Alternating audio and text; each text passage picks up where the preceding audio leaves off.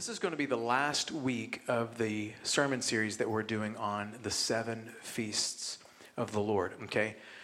This morning, what I want to do is I want to do part two of the Day of Atonement, feast number six, and then I'm going to share a little bit briefly at the end about the Feast of Tabernacles, feast number seven.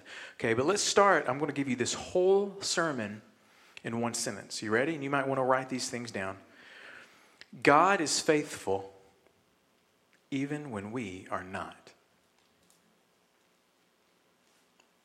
God is faithful even when we are not. And the title of the message this weekend is Faithful to the End. Okay? Now I'm going to say a lot and I'm going to go really fast. And so I'm just going to tell you you can you can turn to scriptures in your Bible if you want, but I'm going to be going so fast you're probably going to have a hard time getting there. So what I've done as an act of courtesy to you is I've provided just about every scripture that I'm using up on the screen, okay? That way we can just go and blow. Is that good? Okay. Well, last week I showed you how the Day of Atonement tells us a lot about the first coming of Jesus. Even though it's a fall feast, it tells us a lot about the first coming of Jesus because it's a prophetic picture of the person and work of Jesus as our great high priest. You can go back and watch and listen. If you're like, I already lost, it's okay. Go back, watch, listen. You will be able to get the gist of it. But I also mentioned that the Day of Atonement is, is about how God will turn his attention back to Israel during what is known as the seven year tribulation. Okay, and that's what I want to talk about this morning. Now, listen, this is a vast topic. There are layers and layers of details to this, okay? Uh, multiple angles, various opinions. There's no way that we could cover all of this and, and even try to make sense of all of it. But listen, it is important. And so, what I'm going to do this morning is I'm going to share what I feel like is most relevant to understand, okay? So, let's start with something that is most likely familiar the tribulation the tribulation. The tribulation is the final seven years of history before Jesus comes back with his bride to set up his kingdom on the earth. It's called the tribulation because it's going to be a terrible seven years. Okay? Especially the second half. According to Daniel 9 and Matthew 24, this seven years will be a very uh, specific it'll have a specific recognizable beginning, midpoint, and end. Now, a lot of people think that the rapture of the church is what begins or what starts the seven year tribulation, but that's not right. That's not what the Bible teaches. In fact, in Daniel chapter 9, starting in verse 7, it says, And he, talking about the man of lawlessness or uh, the Antichrist, he will confirm a covenant with many for one week one week is understood to mean seven years. But in the middle of the week, three and a half years in, he will put an end to sacrifice and offering. And on the wing of the temple will come the abomination that causes desolation until the decreed destruction is poured out upon him. Now, I know that's a lot of words. It may be like, what in the world is going on? Maybe confusing. What this is saying is that the Antichrist will make some sort of covenant with Israel for seven years. Okay, a lot of pastors, a lot of Bible scholars believe that this will be some sort of a, a peace treaty because of the way the Apostle Paul says that while the people are saying peace and safety, destruction will come upon them suddenly. I personally believe that um, this covenant is going to have something to do with the rebuilding of the Jewish temple because it says, and he will put an end to sacrifice and offering. Well, for, there, for him to put an end to sacrifice and offerings means that the sacrifices and offerings have to start back up, right? If you know anything about it, you have to have a temple to do that. I suppose you don't. You could have a tent in the desert. But they are itching to build that third temple in Israel, aren't they? Yes. Whatever the covenant with Israel is, it's what starts the clock for the final seven years not the rapture of the church. Again, there are differing, differing views on this, but what's totally undisputable is that at the halfway point, at the three and a half year mark, smack in the middle of the tribulation, this man, the man of lawlessness, the Antichrist, will go into this rebuilt temple in Jerusalem and do something despicable. Okay? And remember, he says, in the middle of the week, Daniel 9, in the middle of the week, he will put an end to sacrifice and offering, and on the wing of the temple will come the abomination that causes desolation. Matthew 24, Jesus says the same thing. So when you see standing in the holy place the abomination of desolation described by the prophet Daniel, aren't you glad that our Savior knows the word? He's quoting Daniel. Jesus, Jesus went to Sunday school. When you see this, let those who are in Judea flee to the mountains. Again, the Antichrist does something very obvious, very evil. He does something blasphemous. The Apostle Paul in, in 2 Thessalonians 2, he talks about the day of the Lord. And he says the day of the Lord is not going to come until there, a rebellion occurs or a great apostasy. And the man of lawlessness, the son of destruction, talking about the Antichrist, is revealed. He will oppose and exalt himself above every so called God or object of worship, so he will seat himself in the temple of God, proclaiming himself to be God. Okay, standing in the temple of God, proclaiming yourself to be God, definitely qualifies as an abomination, right? Yes.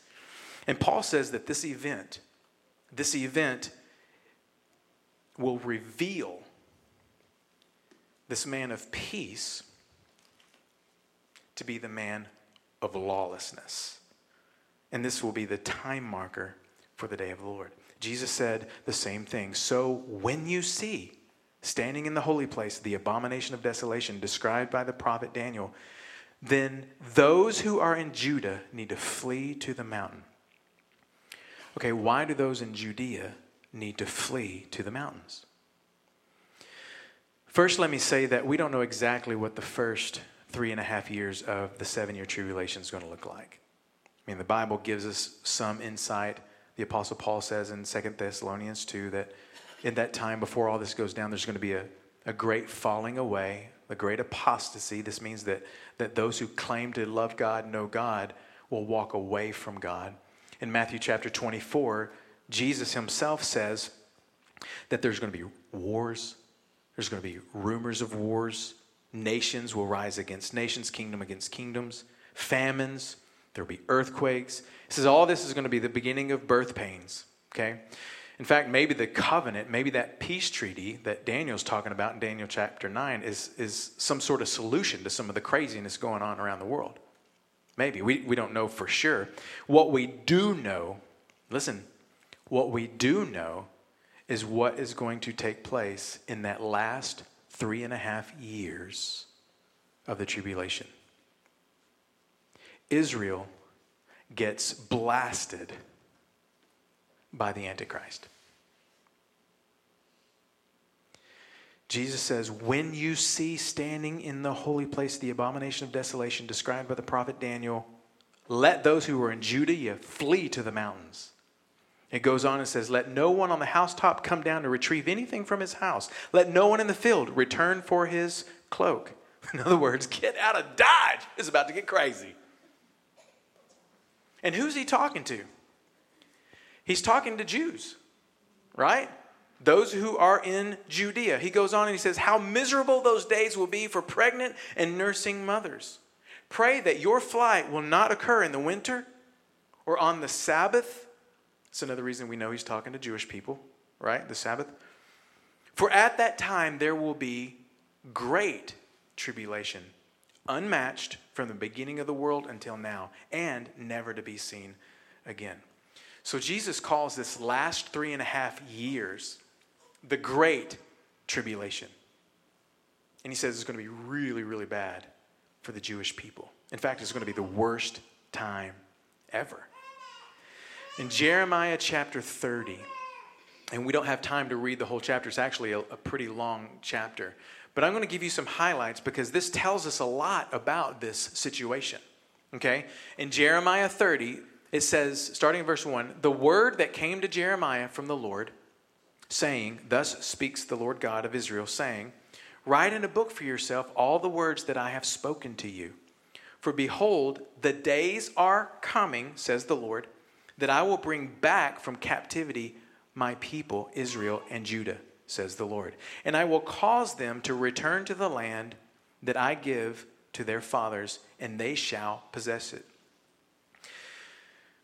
Let me pause and just say that a lot of people misinterpret this as having already happened, like in the Babylonian captivity.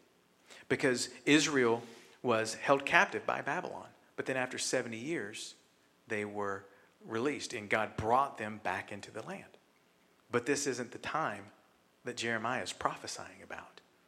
In fact, Jeremiah, the whole, the whole chapter of Jeremiah chapter 30, it ends with this in the latter days, in the latter days, you will consider it. In other words, this is my end times plan for you. Okay, let's keep reading in Jeremiah 30. For thus says the Lord, we have heard a voice of trembling, of fear, and not of peace. Ask now and see whether a man is ever in labor with a child so why do I see every man with his hands on his loins like a woman in labor, and all faces turning pale? Okay, that's a crazy picture.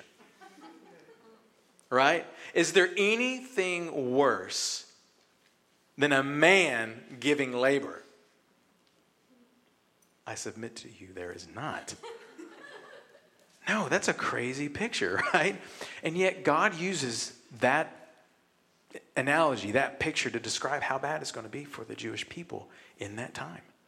He goes on and he says, Alas! It's like saying, Dude!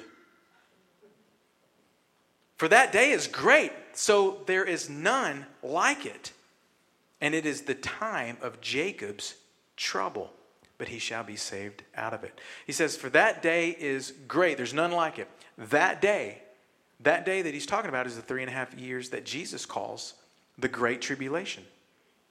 Here, Jeremiah calls it the time of Jacob's trouble. Remember, God changed Jacob's name to Israel. That's right. He says, Alas, for that day is great, so that none is like it. Now, listen, you know, you think about the Babylonian captivity. Okay, that's what we read in the, in the book of Daniel, if you've ever heard that. All the young men were brought in and tried to serve, uh, serve the king and all that stuff. It was, it was crazy. That was bad. Think about all the stories we got out of the book of Daniel.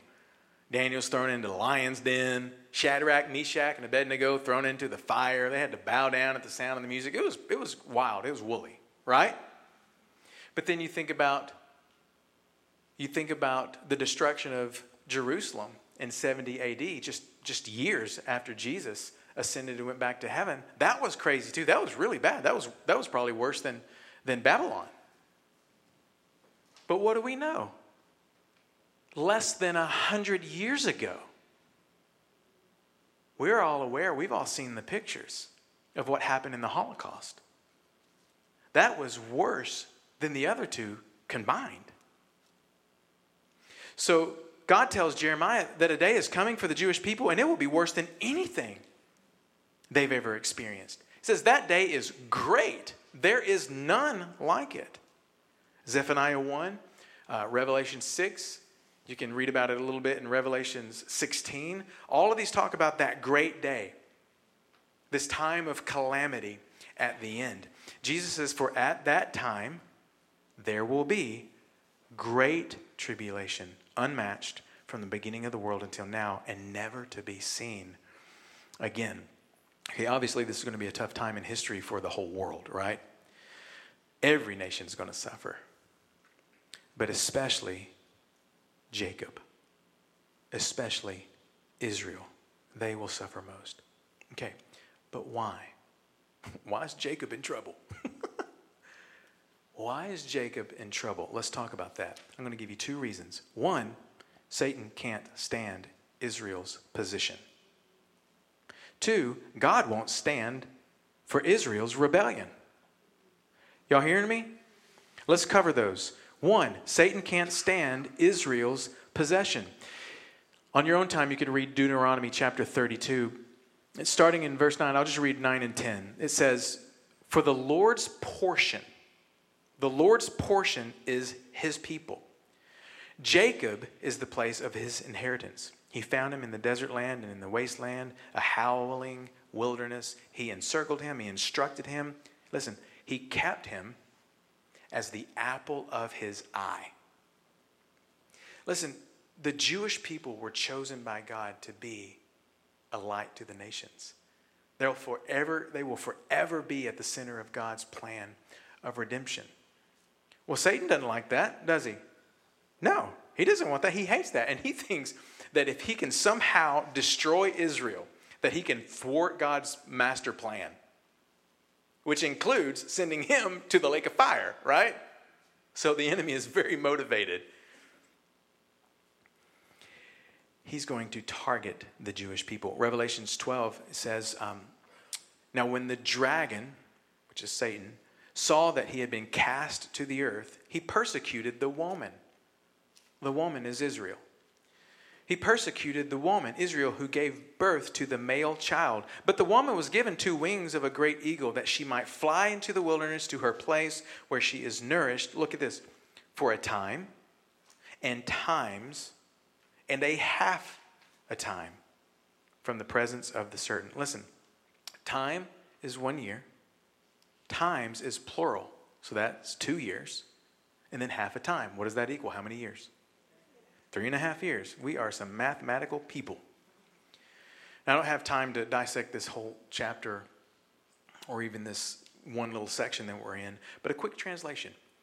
At the three and a half year mark of the tribulation, once the Antichrist reveals himself for who he truly is and he desecrates the temple, he starts to wreak havoc on the world. Starting with the Jewish people. Okay? That's one reason Jacob is in trouble because Satan can't stand Israel's position. But another reason is because God won't stand for Israel's rebellion. Let's talk about that. Let's start with Hebrews 12 because it says, For whom the Lord loves, he disciplines. He scourges every son whom he receives. Translation God always deals with disobedience. You with me? Do we need to recalibrate? Okay, I'm back. Listen to me. God always deals with disobedience. And sometimes that disobedience requires a spanking. I'm going to pause right here. And I, I, I, know that this is going to be a little bit of a sensitive topic, but I'm your pastor and I want to help you. I want to help you parents out. I want you to listen to me. Parents who don't spank are depriving their kids of one of the most important biblical principles that there is. The Lord disciplines those he loves. Listen to me. Parents who won't discipline their children properly with appropriate pain. You understand what I'm saying? I'm not saying you get a two by four and start going a wagon. But I'm saying appropriate pain. Let me, let me tell you what let me tell you what they're doing. They're teaching their kids that disobedience only has mild consequences. But they're also preparing their kids to be upset with God and to question Him when He does discipline their disobedience, because He will. God disciplines the ones He loves. He scourges every son whom He receives. I want to tell you those two things again. This needs to stick because I love you and I know you love your kids and you want them to serve the Lord all the days of their life. You know, scripture says that train up a child in the way he should go and he will always, however it says it, he will always come back. He'll be good to go. You're right. You know why that is true?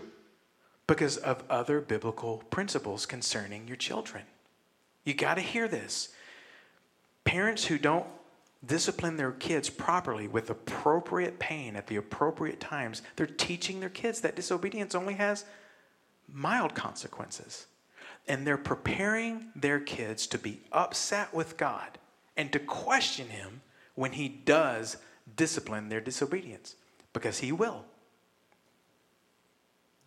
Whom the Lord loves, He disciplines and scourges every son whom He receives. Think about it, parents. We've been misquoting a scripture for years. Spare the rod. That's not what it says. That's not what the scripture says. Proverbs 13 24 says, He who withholds his rod hates his son. Spare the rod, hate the child. Some translations say. It goes on and says, But he who loves him disciplines him diligently. It's the principle. Okay, just something to think about. Okay? We're talking about how God won't stand for Israel's rebellion. In Jeremiah 30, in verse 11 through 15, listen to what he says. Yet I will discipline you justly. I will by, by no means leave you unpunished. For this is what the Lord says Your injury is incurable, your wound is grievous. There is no one to plead your case, no remedy for your sores, no recovery for you. All your lovers have forgotten you. They no longer seek you, for I have struck you as an enemy would with the discipline of someone cruel because of your great iniquity and your numerous sins. Why do you cry out over your wound? Your pain has no cure. Because of your great iniquity and your numerous sins, I have done these things to you. Now remember, he's talking about what will happen in the, in the days, in the months, in the few short years before all is said and done, right? We've established that. In the latter days, you will consider it. The last three and a half years on this earth will be the time of Jacob's trouble. But there's good news. You guys in for some good news? Or you're like, please? Listen to the good news. And, and I, I, don't have time to read all this, but most of Jeremiah is about what God, listen, what God will do after Jacob's time of trouble. You, you got to get this. I don't, again, I don't have time to read it all. You do. You can go home and read of all, all of Jeremiah 30. Listen to what he says in 10 and 11. Therefore, do not fear, O my servant Jacob, says the Lord, nor be dismayed, O Israel. For behold, I will save you from afar, and your seed from the land of their captivity. Jacob shall return have rest and be quiet, and no one shall make him afraid. Look at 11. For I am with you, says the Lord, to save you. Though I make a full end of all the nations where I have scattered you, yet I will not make an end. I will not make a complete end of you. Let me pause and give another parental side note. This is so important. Listen, this is where parents that do spank, that do enforce some sort of discipline with appropriate pain, miss it. They miss it. Failing to follow up with the assurance that things aren't over between us. when I was uh, a younger father, I spanked my kids a lot. Okay, in fact, let me show you something. I have two little things here. When I would spank my kids, I'm going to, I'm going to tell you how I did it, uh, how I did it, because you parents might need to know this. Some of you that still have younger children, okay? I spanked my kids a lot. And the first thing I'd do is I would take my, my handy dandy spanking spoon. This spoon actually was a gift from one of our youth students years ago. She went on a trip to Tanzania. And I guess she was over there and thought, the herrings could really use that spoon to stir their soup or something. I don't know what. She brought it up and gave it to me, and I was like, I know what I'm using that for. This is my. This is going to be a spanking spoon, right? It's funny because uh, we haven't used this in quite a while, but um, I asked my wife to bring it last night, and, and it's got all this stuff on it. You see the tape on it? I promise you that's not for me to get a better grip on it. I don't know what the tape's on there. And then I noticed all these little stickers on it. There's like Mickey Mouse stickers. I don't know if this is some sort of subliminal message from my kids. Please don't spank me. Oh, oh, Mickey Mouse. You know, I'm like, uh, that ain't gonna work. And then I look over here, and on this on this side it says, "Mom loves EK." which stands for Emma Kate, my daughter. Mom loves EK. It's like this is somehow supposed to persuade. Don't spank me. Oh, no. Right? So this, we, we use this. And then at some point we found this uh, parenting class or something, I don't remember. And they talked about um, using something other than your hand. That way they're not like, ah, whenever you go to pet them or whatever. So that's not good. If your kids are going like that, it might, you, you don't, you're probably using your hand. You don't need to. You need to use something else to associate that discipline with. You understand? Not your hand. Amen? Anyway, they, they talked about a, a, leather strap that you can use. And so they had one. I thought, well, that's a good idea. Maybe, maybe, I don't know. Maybe that's more godly or something. So we ordered one. And the straps have um, um, the Lord disciplines those he loves written on it. Yeah, yeah, yeah. And so we ordered one, but they only had them in Spanish. For real. So it says, El Señor disciplina a los que ama. Did I do that right? Was that right? So we ordered one of these, and it's in Spanish. so this is uh, this is El Señor. Son, go get El Señor. No, Daddy, no. anyway, I would take. We didn't use this. I didn't like it. Just didn't do what I needed it to do. It was just kind of floppy. Like really? El Senor's got problems.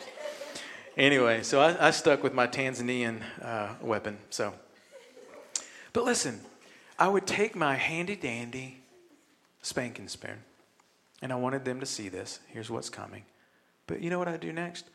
I would get down on my knees, and I would get on their level, and I would look them in the eyes, and I would say, "Son, this is why I'm spanking you." And I would talk about it. I, I, asked you not to do this. You did it. I was gracious. I gave you another chance. But, son, you kept doing this. Notice I keep saying son. it was always my sons. But you're disobeying daddy, and I'm going to spank you because I love you. And then you go through all the motions of trudging through the begging. You guys know what I'm talking about, parents. No, me. I'm going to spank you. No, no, no, don't spank me. And then they'll be like, hug me, Wait, can I, can I give you a hug? It's like, yes, let me hug you, and then I'm going to beat your butt. You know what I'm saying? but they would all, can I hug you? All my kids did that. I don't know what is going to, can I hug you? It's like, yes, and then bend over. And they were all they were all floppy fishy, you know what I'm saying? So you had to go hire a couple guys to hold your kids down while you give them a spanking. It was crazy. But listen, and I'll, I'll, tell you this too. So when we first started um, spanking our kids when they were little, we would we didn't know. And i'm going to help you out parents because you don't know either. You know first of all counting doesn't work. You're giving them three seconds to disobey? That doesn't make any sense. One you have two more seconds to disobey. It's like uh, it's a thing that we say in our house is obey right away. Do you hear what i'm saying because that split second no could be the difference of them running out in the road and getting hit by a mack truck or not they need to hear no and respond immediately. It could save their life. It's a biblical theme. Amen? So, one of the things we, we did, it was weird when they were kids, early, early on, is we would say, Son, you're getting a swat for that, whatever it was. But sometimes we'd be like, Son, you are getting two swats for that. And sometimes it might be, you know what? I'm giving you three swats for that. Now get over here. I'm going to give you three swats. And it got to where I, I would say, come, son, come over here. We're going to spank you. And they'd be like, how many swats? I'm like, what? what does it matter? Well, last time I only got, and they started negotiating with you. I'm like, what the heck is going on here? But we all know, listen, all sin is equal.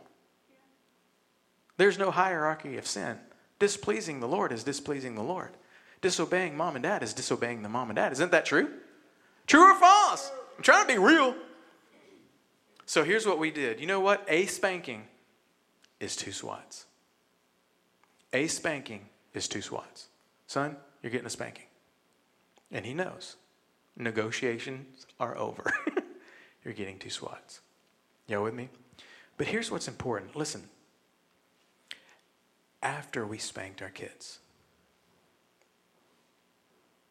we would take them, we would hold them, we would hug them, we would tell them that we loved them, and as best as we could, we would minister to their little hearts. You with me? And it's a lot of work. You parents know this, especially if you still got young ones. It's a lot of work, especially when you're tired, you're exasperated, you've had a long day, and all you want to do is yell. You're teaching them to yell, by the way, when they aren't able to cope. But listen, it's worth it. It's worth the time. It's worth the effort. Listen, because I'm teaching them two things. One, I'm not making a complete end of you, son. And neither will the Lord make a complete end of you. Do you understand? Are you with me? Jeremiah 30, verse 17 says, For I will restore health to you, and I will heal you of your wounds, says the Lord. Because they call you an outcast, saying, This is Zion. No one seeks her. Listen, whenever I'm disciplining my kids, if I don't end with restoration, then I leave my kid with humiliation. You know, I'll say one more thing about this. Parents, please hear me. Our post spanking protocol produces more fruit than the spanking itself. Okay. You with me? Okay, let's shift gears here because this has become an attitude of the world as it relates to Israel as it relates to the Jewish people. This is Zion. No one seeks her. Now listen, it's no secret that the Jewish people are among the, the most despised and persecuted ethnic group of people ever. And we know who leads that charge, right? That's Satan. Satan is leading that charge. But listen, sadly, there are a lot of Christians who believe that God did make a complete end to Israel. The, the Jews had their chance. The Jews rejected their Messiah. God's done with Israel. All of God's promises have been taken away from them and, and have become yes and amen for us, the church, Christians. But listen, that's a very dangerous way to think. And I want to explain that. You know, in the book of Genesis, chapter 12, chapter 15, a little bit in chapter 17, God makes a bunch of precious promises to Abraham. And he tells Abraham, These will come to pass. Like you can count on these. I am making an everlasting covenant with you. Now, let me ask you a simple question, not a trick question.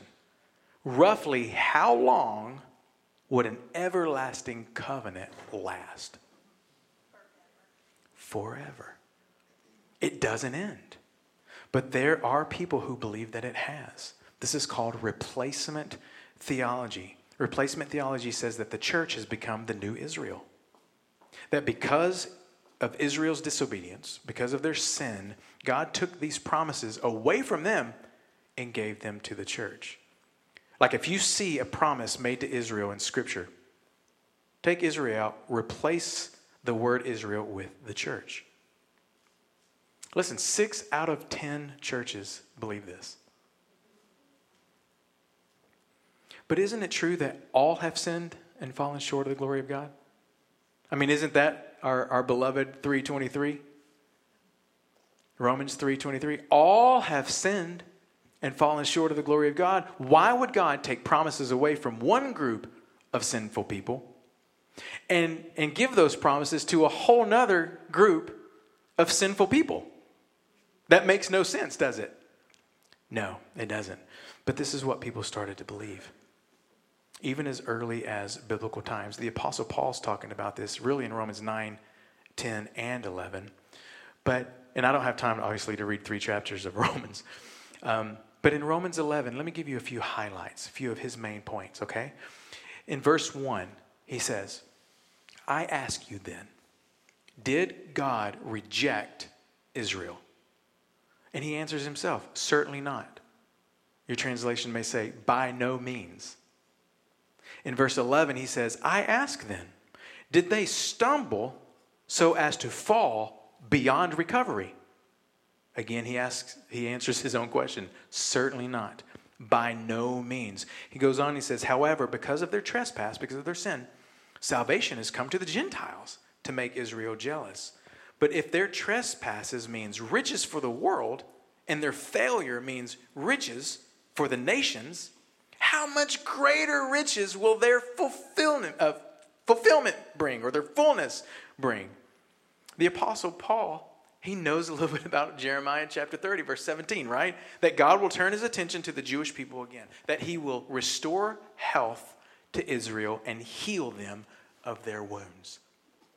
Say this with me God will restore Israel. One more time together. God will restore Israel.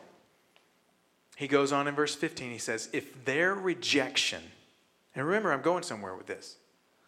If their rejection is the reconciliation of the whole world, what will their acceptance be but life from the dead?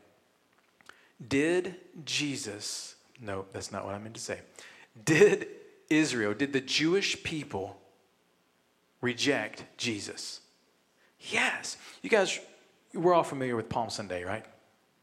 Palm Sunday, uh, Jesus' triumphal entry into Jerusalem. Remember, everybody's waving the palms around, right? You guys remember that? In Luke 19, it says Jesus approached Jerusalem the day of his triumphal entry. He approached Jerusalem and he saw the city. He's looking out over the city on his way in. And it says that he wept. He wept over the city and he said, If you had only known in this day, even you, the things which make for peace, but now they have been hidden from your eyes. Something happened in that moment, and Jesus had to make an executive decision. I'm hiding this peace from your eyes. It goes on, it says, Now you will be handed over to your enemies because you did not recognize the time of your visitation. Now, believe it or not, Daniel chapter 9, that same little area there, it prophesies a to the day prophecy, to the day about that very moment that Jesus is coming into Jerusalem. I wish I had time to explain that. It's fascinating. But again, yes, they rejected Jesus as their Messiah, and Jesus was bummed about it. But before it's all over, they will accept Jesus as their Messiah. In Romans 11, down in 25, it says, I, I do not want you to be ignorant about this mystery. This mystery, he calls it a mystery, that God will turn his heart to them again. Don't be ignorant about this mystery, brothers, so that you will not be conceited. And that's what was happening. People were becoming arrogant about their newfound faith, about what they have received. Become conceited, God's done with them. We demand now. Don't be conceited. He said, a hardening in, in, in part has come to Israel. A hardening in, in part, a partial hardening of their hearts has come to Israel until the fullness of Gentiles has come in. And so all Israel will be saved. Before the end, listen to me, before the end, at some point in the time of Jacob's trouble, Israel will repent. The blinders will come off the Jewish people. They will recognize Jesus as their Messiah and they will repent. Zechariah 12, verse 10 talks about this. Then I will pour out on the house of David and the people of Jerusalem a spirit of grace and prayer. They will look upon me, the one whom they have pierced, and they will mourn for him as one mourns for an only child, and grieve bitterly for him as one grieves for a firstborn son. Israel's going to repent. Amen. But let me ask you this when Israel does repent, how's God going to respond? Like, what's his response going to be? And I want you to listen to me, guys, because this is important. This is the whole point right here. Remember, Jesus wept over Jerusalem on his way in because of their rejection. And this hurt Jesus, as you can imagine. He came to his own, and his own knew him not. It hurt. It hurt him to have to put blinders on their eyes. It hurt to have to um, harden their heart, even partially. It hurt Jesus to do that. The, the day after this, the next day, he and his disciples were walking around Jerusalem, and he says something that's super important. This is Matthew 23. And, and he says, Oh, Jerusalem, Jerusalem. This whole thing's still on his mind. Jerusalem, Jerusalem, who kills the prophets, stones those sent to her. How often I have longed to gather your children together as a hen gathers her chicks under her wings, but you were unwilling. Look, your house is left to you desolate. For I tell you that you will not see me again until you say, Blessed is he who comes in the name of the Lord. Right here in Matthew 23, what we're reading is a punishment and a promise. You got to see this. It's a punishment and a promise. It's a punishment. He says, Look, your house is left to you desolate. That word for desolate means lonely, uninhabited, it means deserted. And it's actually a word like an idiom. It's a, it's a one word to describe a woman who is neglected by her husband, a woman whom the husband withholds himself. And that's what Jesus is saying. I'm now going to withhold myself from you. That's, that's, that would be a big punishment if Jesus withheld himself from us, wouldn't it? We'd feel it immediately. But he follows that up with a promise. He says, You will see me again. You'll, you'll see me again when you say, Blessed is he who comes in the name of the Lord. This is what Israel was meant to declare when they recognized their, their Messiah. Blessed is he who comes in the name of the Lord. Remember on Palm Sunday, everybody's waving their stuff. He's coming in on that donkey, everybody's waving their branches. Woohoo, woohoo. What were they saying? Blessed is he who comes in the name of the Lord. But they didn't mean it. And Jesus knew it. In Psalm 118, look, look, at this. In Psalm 118, this is an old, old messianic prophecy right here. It says, O Lord, save us, we pray. We beseech you, O Lord, cause us to prosper. We know this is talking about um, what a Messiah would bring to them, prosper, that they would be saved. And look what, he sa- look what it says Blessed is he who comes in the name of the Lord. From the house of the Lord, listen, from the house of the Lord, we bless you. What did Jesus say on this topic? Your house is now desolate. It's empty, it's deserted. But look what it goes on to say in verse 27 The Lord is God. He has made his light to shine upon us. Look, bind the festal sacrifice with cords to the horns of the altar. Okay, now we just circled back around to the Day of Atonement. If you've been tracking with us, this is this is probably a, makes a little more sense. Go back and listen. This is a reference to the Day of Atonement, which we again we talked about last week. And this is why the Day of Atonement is connected with the restoration of Israel. At some point in the Great Tribulation, in the time of Jacob's trouble, at some point, we don't know exactly when, but at some point, Israel's eyes will be wide open. Israel's partially hardened heart will be fully softened. They will repent. They will say, and they'll mean it Blessed is he who comes in the name of the Lord. Okay, let's stop. Everybody take a deep breath. Even though I held back it's still a lot of material, right? What's the big takeaway? This is simple. If God didn't give up on Israel, he won't give up on you. What was our sermon in the sentence? God is faithful even when we are not. Can I get an amen? God is faithful, even when we are not. Now, listen, you, be careful. Don't confuse faithful with passive. God is not a passive father. Israel messed up time and time again, in fact. They messed up, and God had to deal with them accordingly and appropriately.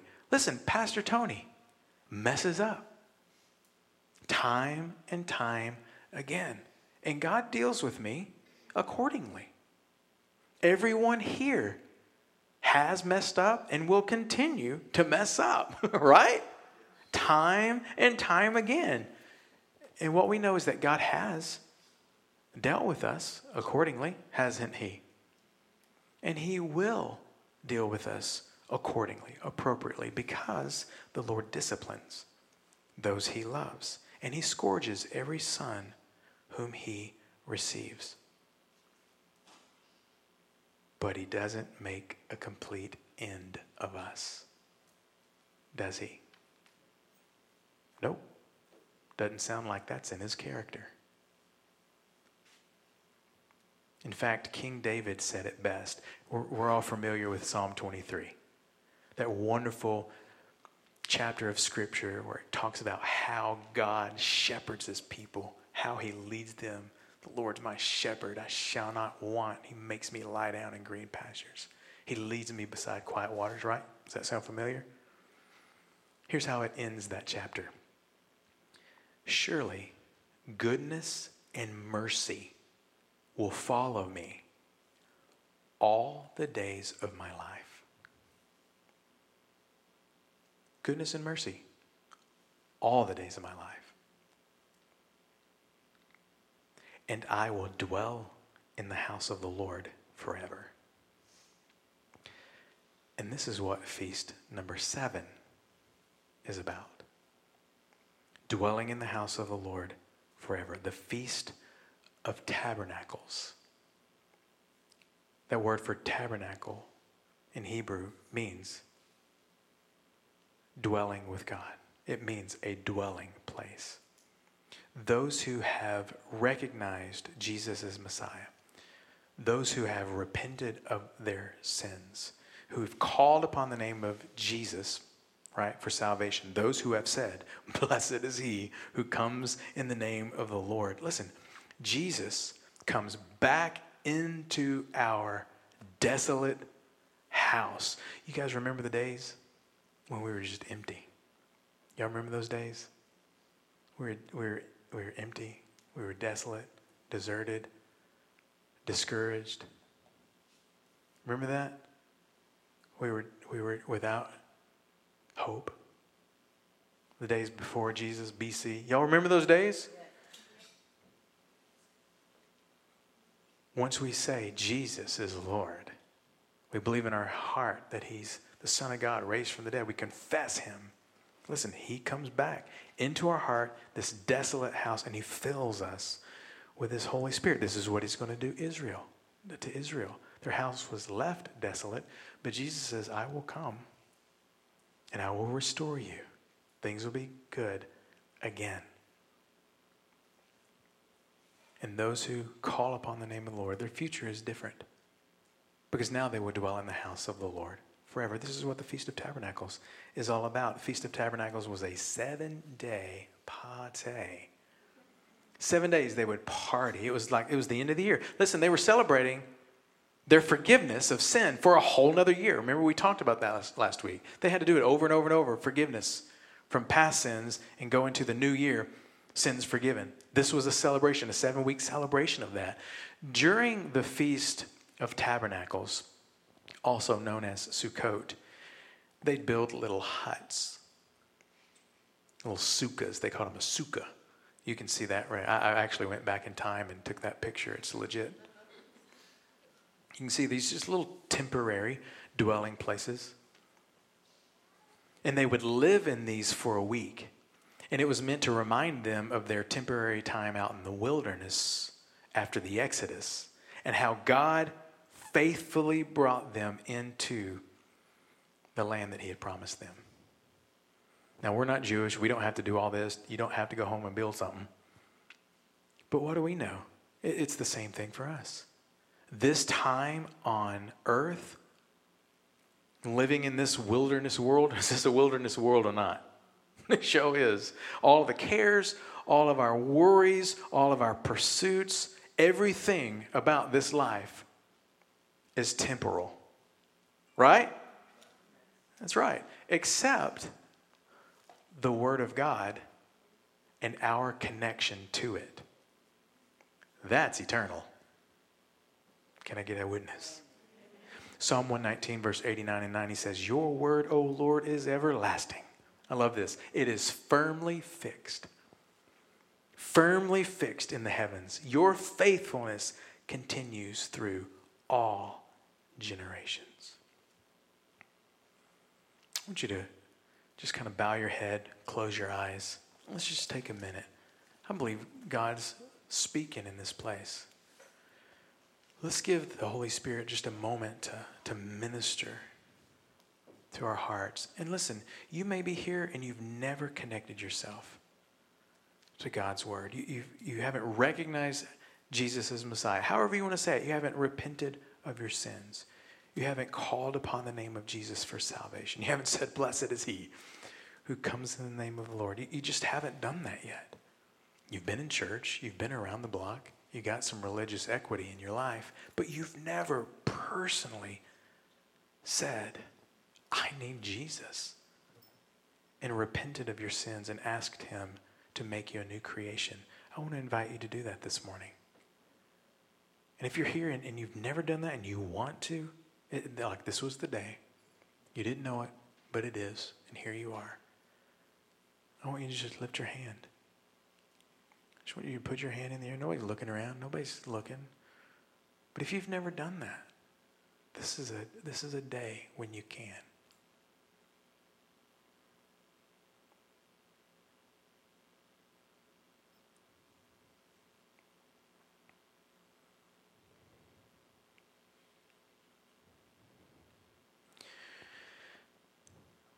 You guys can look up here.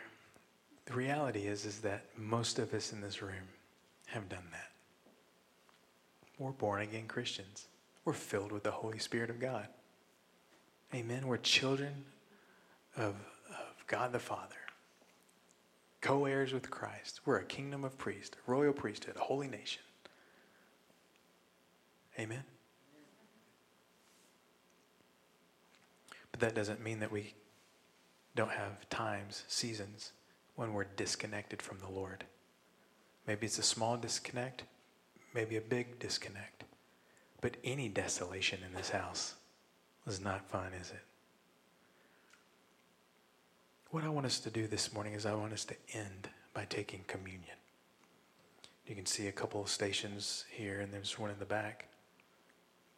But we're gonna, I'm, I'm going to have a stand. In fact, you can go ahead and stand. That'll be good. We're going to take communion. And listen, you know, I know these these little these trippy little communion things are kind of funny and hard to work with, but while you're struggling through opening and getting to the wafer and the juice, while you're struggling, as best as you can, keep that attitude of worship. Amen. And remember, even though it's just this funny little wafer, it represents the body of Jesus that was broken, beaten, ripped apart, so that our hearts can be healed, our sickness, our infirmity can be healed. Amen. And that juice, it ain't much. There's a little, you can, you can almost look at it and it's gone. But we know that the blood of Jesus is sufficient to wash away our sins. Amen? And so we take that juice and we remember the sacrifice of Jesus on the cross, the blood that he shed for the forgiveness of our sins. And, and we worship him and we reconnect with him and we thank him for who he is and what he has done. Amen? But here's something I want you to add to communion this morning. At some point, as you take communion, I want you to say, Blessed is he who comes in the name of the Lord. Just whisper it. Let it come out loud from your mouth. Blessed is he who comes in the name of the Lord. Amen. I'm going to pray for you.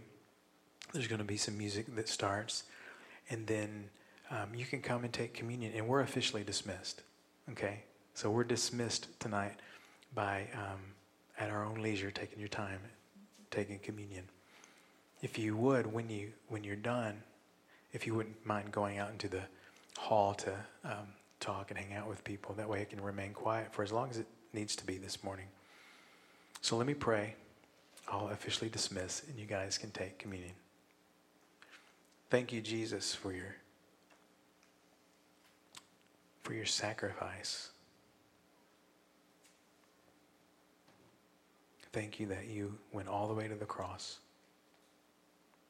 obedient even unto death. You died the death we deserved.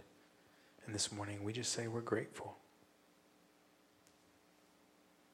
And we take this not just because you told us to do this to remember, not out of some sort of obligation, but out of devotion do we take this bread and this juice to communion with you, to reconnect. And I pray that everyone here, as they partake of this communion, that something would transpire, Lord. Something would happen. And as they say, Blessed is he who comes in the name of the Lord. Baruch haba b'shem Adonai. That they would connect with you in a way that they never have. And I pray this in Jesus' name. Amen.